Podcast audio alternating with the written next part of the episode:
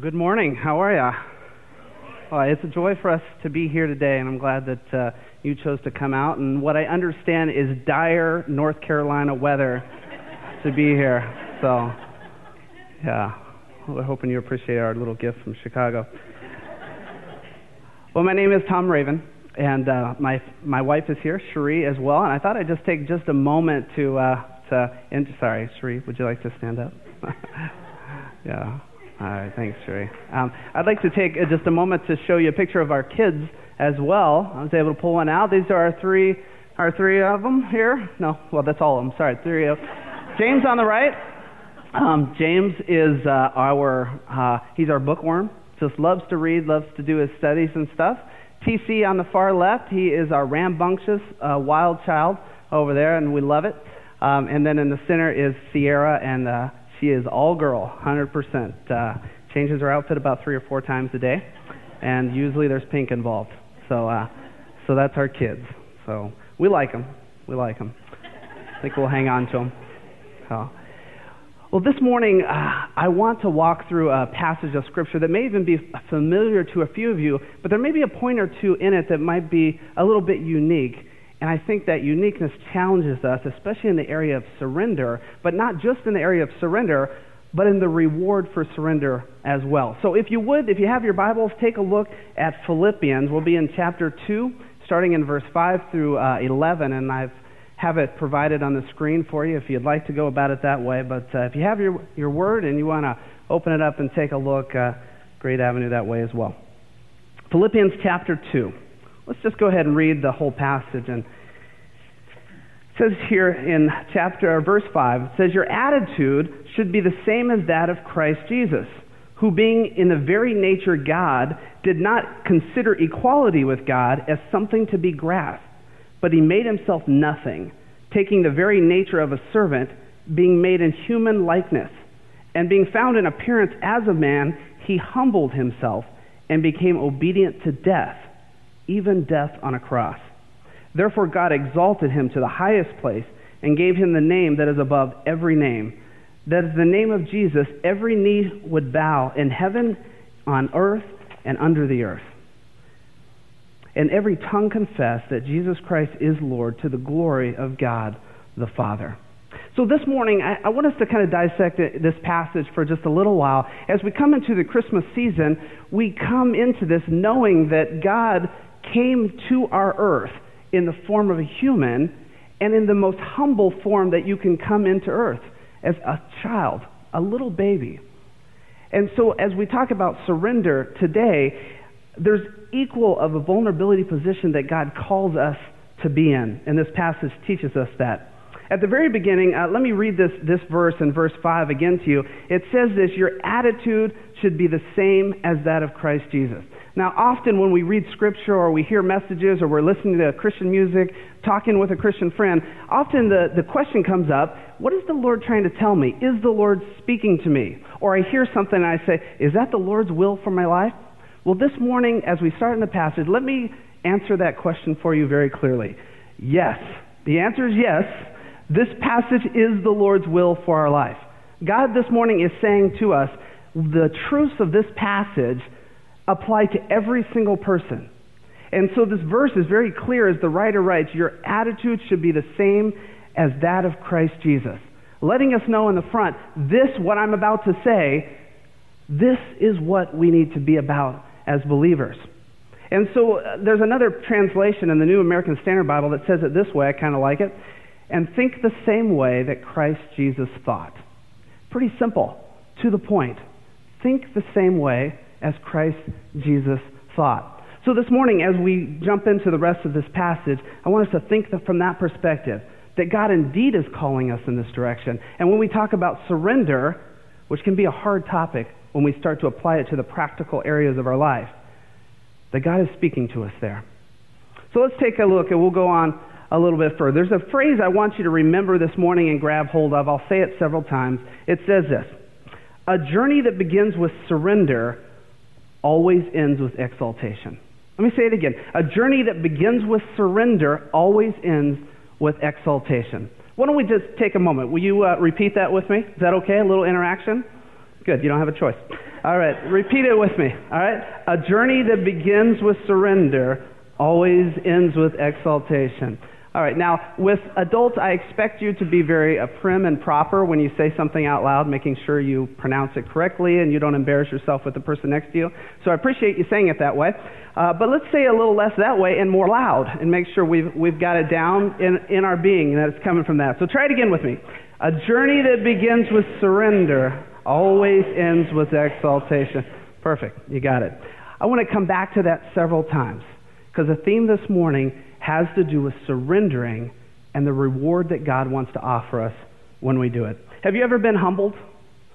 Yeah? Good. You want to share? I'll share. I was a 18 year old. I was a junior high pastor. I had gone from high school. I was going to college at Azusa Pacific, and I got this little junior high uh, ministry position, and I didn't have a clue what I was doing. Uh, well, I mean, some people say that's true today, but uh, I, I didn't know what I was doing. So basically, we just went down. We started shooting hoops at the apartment complexes, and these kids just started coming. They started kind of following us. And uh, we went from like eight to like 50 junior hires, just like that. We didn't even do anything. Um, and so it was time for youth camp. And we took 47 students to youth camp. Now, this little church had never taken more than three or four kids to youth camp. So the whole logistics themselves was an adventure. But when we got to youth camp, I remember walking through the registration building. It was kind of this building you go through and then you go to the back side and you head to your cabins and, and those type of things. I remember walking through this building like with this pride, you know, I'm walking through with my, come on, 47 people with me. And, you know, I'm, I was really proud of what, what we had happened. In fact, as we got through the registration building, I learned that we were the largest group at that. It was a Wesleyan camp at that camp in, in the San Diego area. And I mean, I, so I'm really pretty puffed out by about that point, thinking 18 year old youth pastor, you know, what comes next for this guy? And so we got to our cabins and we were going through the activities of camp and that type of stuff. And um, one particular afternoon, um, we played some basketball, and I, I was really, I, re- I literally remember thinking, man, these kids just love me. And so I went back to my cabin. It was free time, and, and uh, I went into the cabin to do some business. In our house, we, we do this, and that means I got to use the restroom. You know, when, when you're in a crowd and the kid doesn't want to call out, Mom, I got to go to the bathroom, it's like this, so we know. So I was in the cabin like this, and uh, so you've, you've kind of can do that uh, interpretation yourself. So, uh, so I'm in the cabin. I'm all alone in the cabin. It's one of those normal cabins, got about 12 beds or so, and the bathroom is tucked to the back of the cabin. So I'm in there and, uh, you know, doing, and so, and then I hear kind of this rustling at the front of the cabin, uh, at the entrance to the cabin, and uh, I, I'm thinking, oh, the junior hires are coming in, they're, they're headed in. But then I hear a word that petrifies me. One of the kids said, There's a snake. I'm not a fan of snakes in, in, any way. I know that there's some of you right now that already want to verbalize that there's good snakes and bad snakes. That is not true. Um, they're all bad, every single one of them. And so I'm sitting there, um, you know, in a very vulnerable position, thinking there is a snake that has that is near the vicinity of this cabin. Uh, and then I started to listening to their voices, started to understand that the snake was coming into the cabin. Now, there's a full front area I would have to go through to get out of the cabin, and so I'm starting to panic just a little bit. So I call out to, the, to these junior hires out there, hey, hey, guys, I'm in here. What's going on out there? And now they start to interact with me about this snake that has entered the cabin and telling me where he's at, that he's in the, he's in the front of the room. He went under a bed. I think you can run for it. No, no, no, he's back out. And so I'm sitting here. By now, you know, I'm back fully dressed, and I'm now standing on top of the toilet, um, thinking there, there might be a little bit of, of leeway if he comes in that I can jump or something. And so uh, I hear the voices talk about, you know, he's going back towards the bathroom area. By now, you know those, you know those the special needs bars on there. I mean, by now I am up on top of these special needs bars, you know, trying to figure out where this snake is here. Um, just you know just getting panicked. I'm starting to look at the little window you know the ventilation window that's just designed to open and get just a little bit of air through. And i'm starting to think about my body and that window and what might need to happen to get through that window. And i just decided uh, you know i was uh, uh, a high school runner and i was always the fastest on, on, on my college team. So I, i'm just going to sprint for it here. And so I, I did. I just leaped down off, and it was a all the way out the door. I didn't stop, didn't think twice. So there's actually some junior hires in the cabin as I was going by, which, what, I, it sounds odd afterwards, but at the time I was running by like, what are you doing? And so I run out of the cabin, and as I get out of the cabin, there's 25 or so junior hires just laughing hysterically, pointing at me because I was the butt of their joke in that situation. I remember very clearly walking away from that thinking, and I've, I've thought it many years, how much the Lord used that to just chop me down to size. To say, you're, you're nothing fantastic. These guys are not praising you. Nobody's bowing down because of any numbers. You know, they just see you as, as another guy who the, who the Lord is using in youth ministry. We're, I was humbled. This passage talks about this at the beginning. Look at it again, and we're talking about Christ here. It says here in chapter or verse 6, talk about Jesus, who in the very nature God did not consider equality with God as something to be grasped, but made himself nothing, taking the very nature of a servant, being made in human likeness, and in being found in the appearance of man, he humbled himself and became obedient. See, we're talking about Christ here.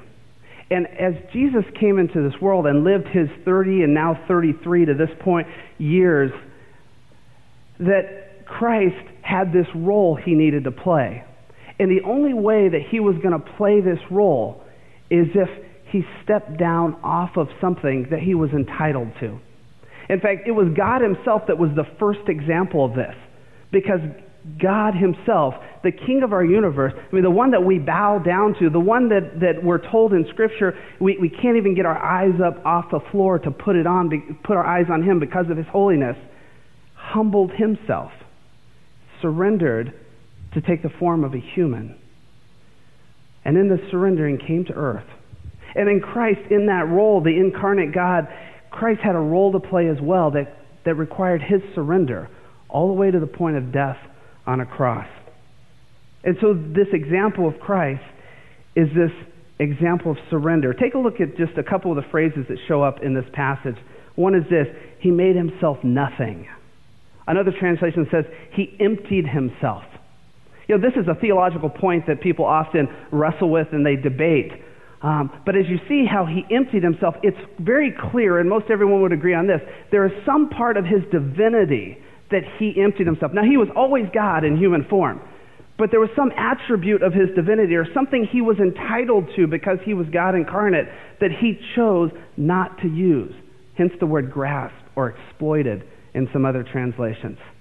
He emptied himself, made himself, this passage says, nothing. The next one says he humbled himself. Notice the way it's written there. He humbled himself. It wasn't God who came down and said, You'll be humbled, boom, and it happened. There was an active part that Jesus had to play in this humbling. It's no different for us. That God does not, though He imparts His grace on us, God does not dictate our surrender. But He allows us to say, I'm going to surrender before this. I'm going to humble myself before God. And then finally, it says He became obedient. Obedient. Do you know that that word obedient, it doesn't really fit uh, into a camp unless you use the word surrender as well. I mean, obedience and surrender, obedience and humbling ourselves, it all goes hand in hand. Uh, you can't exercise your own will all the time and use the word obedient at the same time. It doesn't work that way. And so we find here that Christ, our example, he was obedient. We know for Christ he was obedient all the way to the point of death. Now you may say, well, he was God. He knew he had to go there. He knew he had to do that. But it was clear in the garden that he was praying and saying, Lord, if there's any way that you can cause this to pass, I'm on board with that plan. But if not, I'll go with what you got. He surrendered all the way to the point of obedience. Here's a question I have for you this morning What do you need to surrender? In your life, what do you have to surrender? Can you imagine if Christ turned to God in the garden and said, Forget it, God, I'm out? What do we have to surrender before God? I would imagine this morning that in your life there's just a number of things that might come to mind whether it's uh, the type of, of husband or wife that you are, or father or mother you are to your kids. Maybe that there is uh, just something in the way of, of finances or spending. Maybe for some of you today, it's just a matter of surrendering your life to Christ for the first time, of just saying, I've heard it, I've been around this place or other churches, and I've heard that salvation message, but you know, somehow I kind of escape the feeling. I get out the doors, I go on my way, and I've not been ready to surrender to that. The list goes on and on, but let's just hold that, and we'll come back to it at the end. But keep processing that question. What do you need to surrender? Take a look at what it says in this, this passage in Matthew 16. We have this great story of the rich young ruler. He comes to Jesus and he says, Lord, what do I need to do to be saved? And Jesus tells him, Well, you need to hold all the commandments. You know all the commandments. You need to love the Lord your God with all your heart and go just all the way down the list. And the guy says, I've done that. I did every single one of you, them.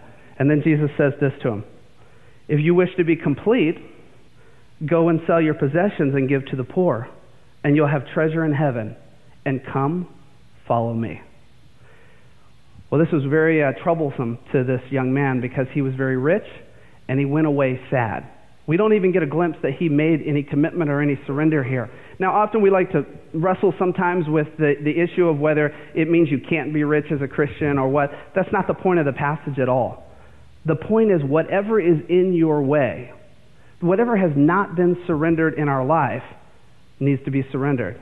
I remember back when I was a teen, and I didn't become a Christian until about 16. I'll actually talk about that in a minute. But I remember that illustration of inviting Christ into our life and bringing him into the foyer of your life and letting him kind of look around, that that wasn't enough.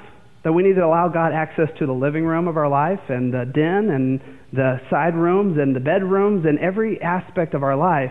And even when sometimes we hide everything, you know, like you do in that closet and you close the door, that we need to allow Christ that access to that closet and just let him in. And if he opens the door and the junk just flies everywhere like we see in those sitcoms, so be it. But we let him in. That's what he was talking about in this passage.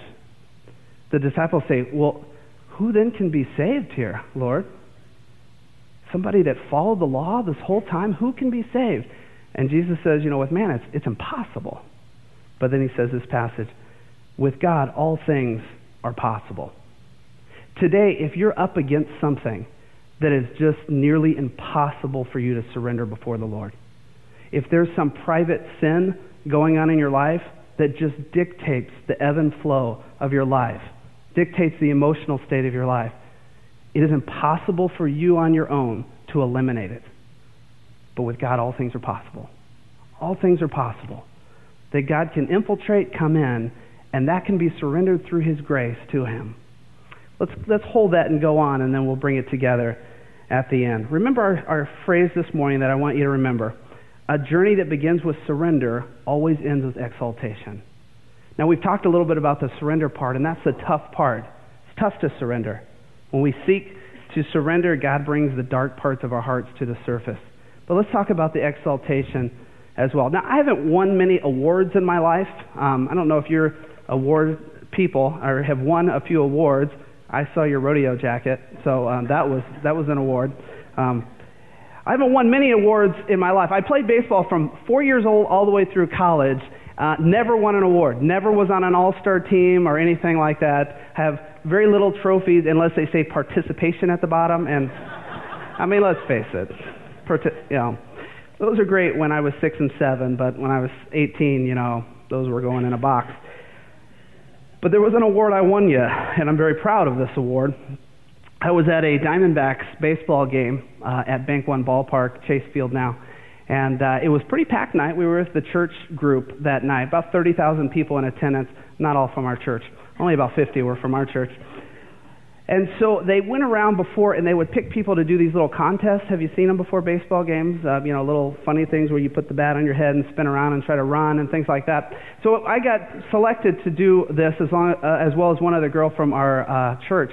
And uh, what it turned out to be, I didn't know when I was signing up, but what it turned out to be was a dance-off contest on the. Uh, it was actually on the top of the dugouts during a certain part of the game. So, uh, so Jackie and I, we went down and, and uh, Uh, it went from kind of a funny little thing that the church people might like to total petrified panic state as I'm standing at the steps of the dugout about to get on and look around to these 30,000 people. Um, also, it, it, comes into play that I, uh, I don't know how to dance.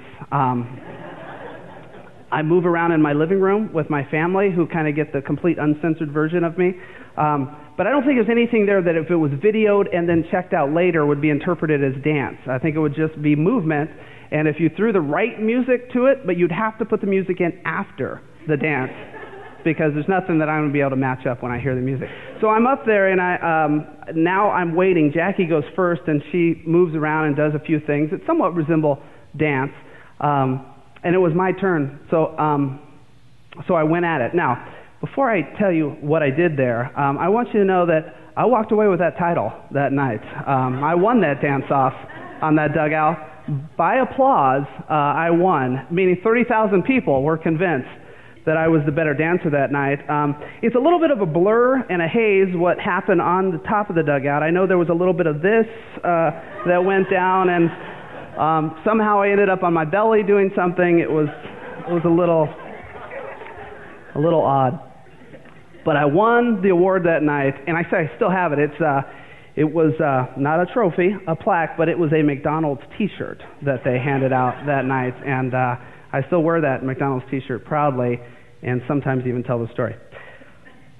You know, in this passage, uh, God has a reward for us. He has an exaltation for us.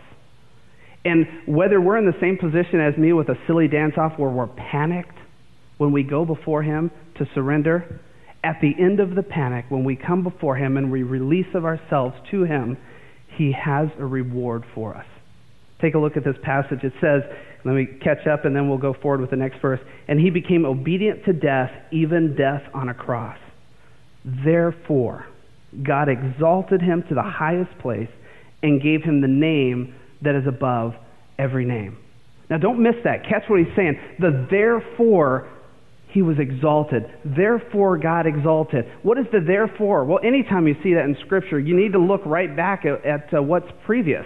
And we just read it the humbling of himself making himself nothing, becoming obedient. Therefore, God exalts him to the highest place. He gave him the name that is above every name. Here's a phrase for you. Remember this. Jesus was not exalted because of his divinity in this passage. He was exalted because of his humility. That it was not his divinity. It was not that he was God incarnate that caused God here to exalt him to this position. It is because of his humility, his surrendering, his obedience to carry out the role that God had for him, to be that person that God had. You see, as the author writes it and the way, they, the, the way the author writes it, it would really make no sense and be unfair to us if it didn't mean this. Because as we look at that, when he says, you should have the same attitude that is in Christ. Remember, we talked about that as, at the beginning. Well, how would we have the same attitude?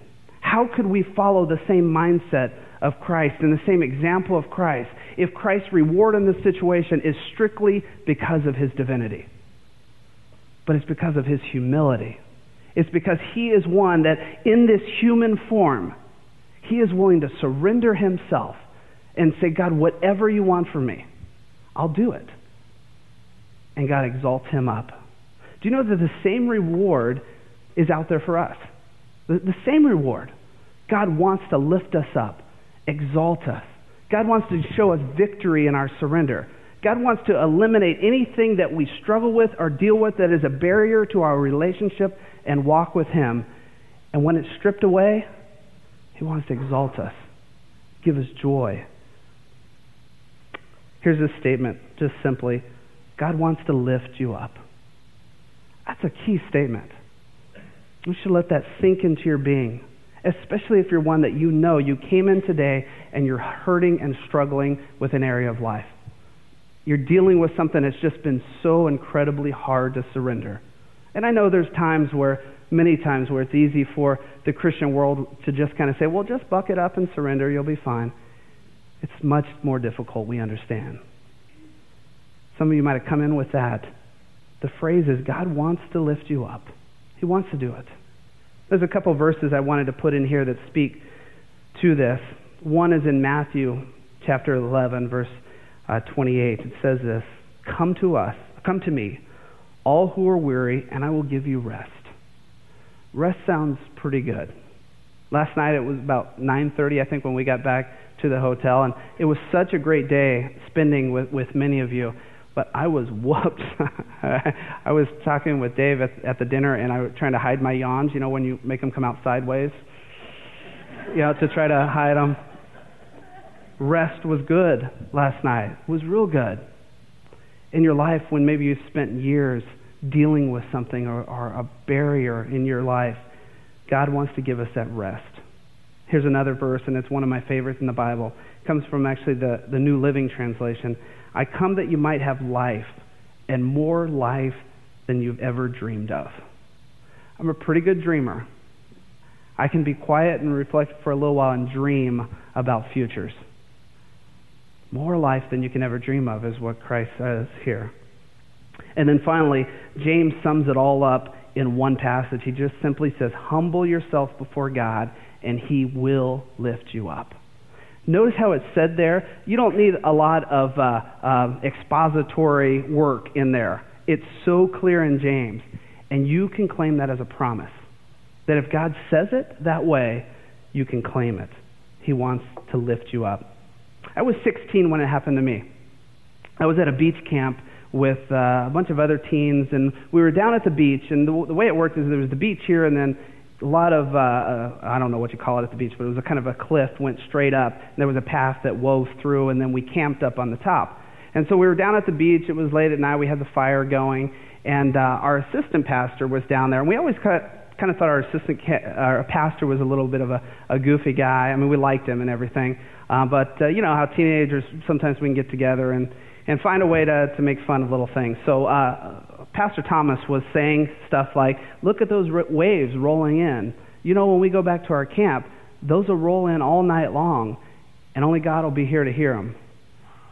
Well, it might sound profound and prophetic to us, but uh, as 16 uh, year old guys, we thought it was uh, kind of funny. So we uh, started making a little bit of fun of that as we're walking back. Look at those trees blowing in the bush, or blowing in the, the wind that'll blow all night long. Only God will be there.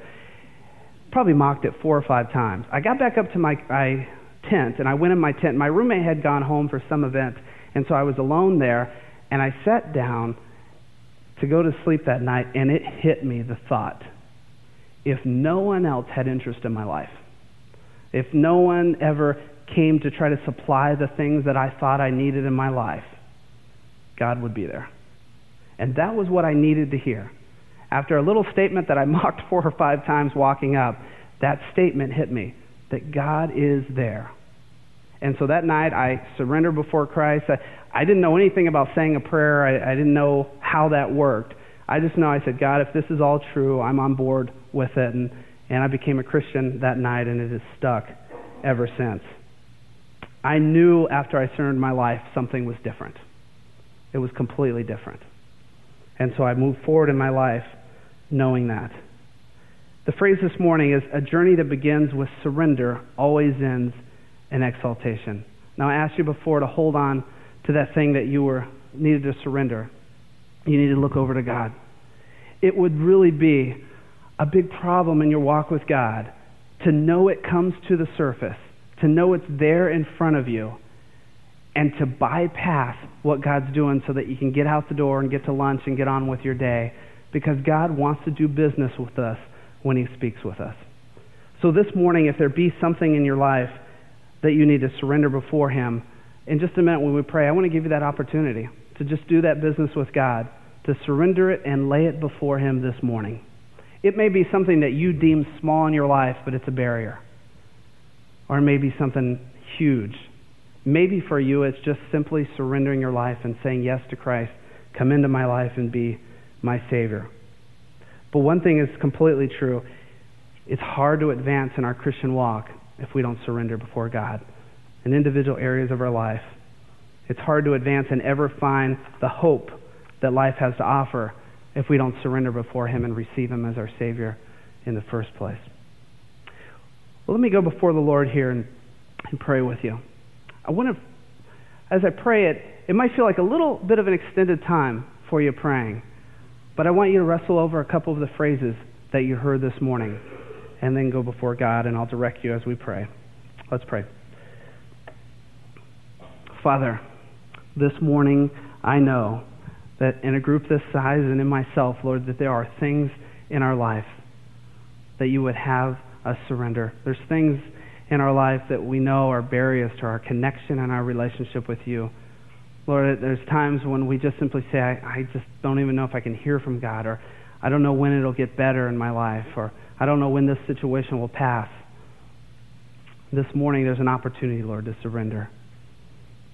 Lord, I want to thank you that you promise that you will lift us up, that you will exalt us, that you will carry us to the level of connection and friendship with you, God. We think that you are a God of relationship. And Lord, this morning I know that there would be some that, that need to do that business with you.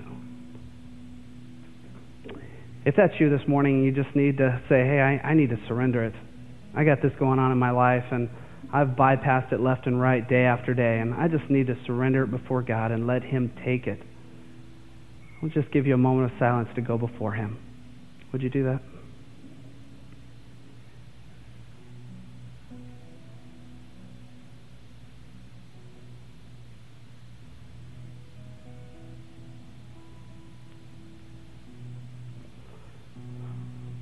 And what you laid before God just now, the Lord receives it. He grabs it. He will take it from you. You're the only one that can snatch it back. He won't give it back to you. And now He wants to exalt you and lift you up and raise you and give you freedom and hope. And this morning, as you leave, I pray that you will have received that the freedom and joy. Father, if there be anyone here this morning that needs to know you as their Savior and they're ready to just say, Lord, this is the day I surrender before you. Come into my life and be my Savior. I pray that they would pray it and then communicate it with, with somebody as a way of testimony, we pray. Thank you, Lord, for who you are. Keep speaking in our lives, we pray. In your Son's name, amen.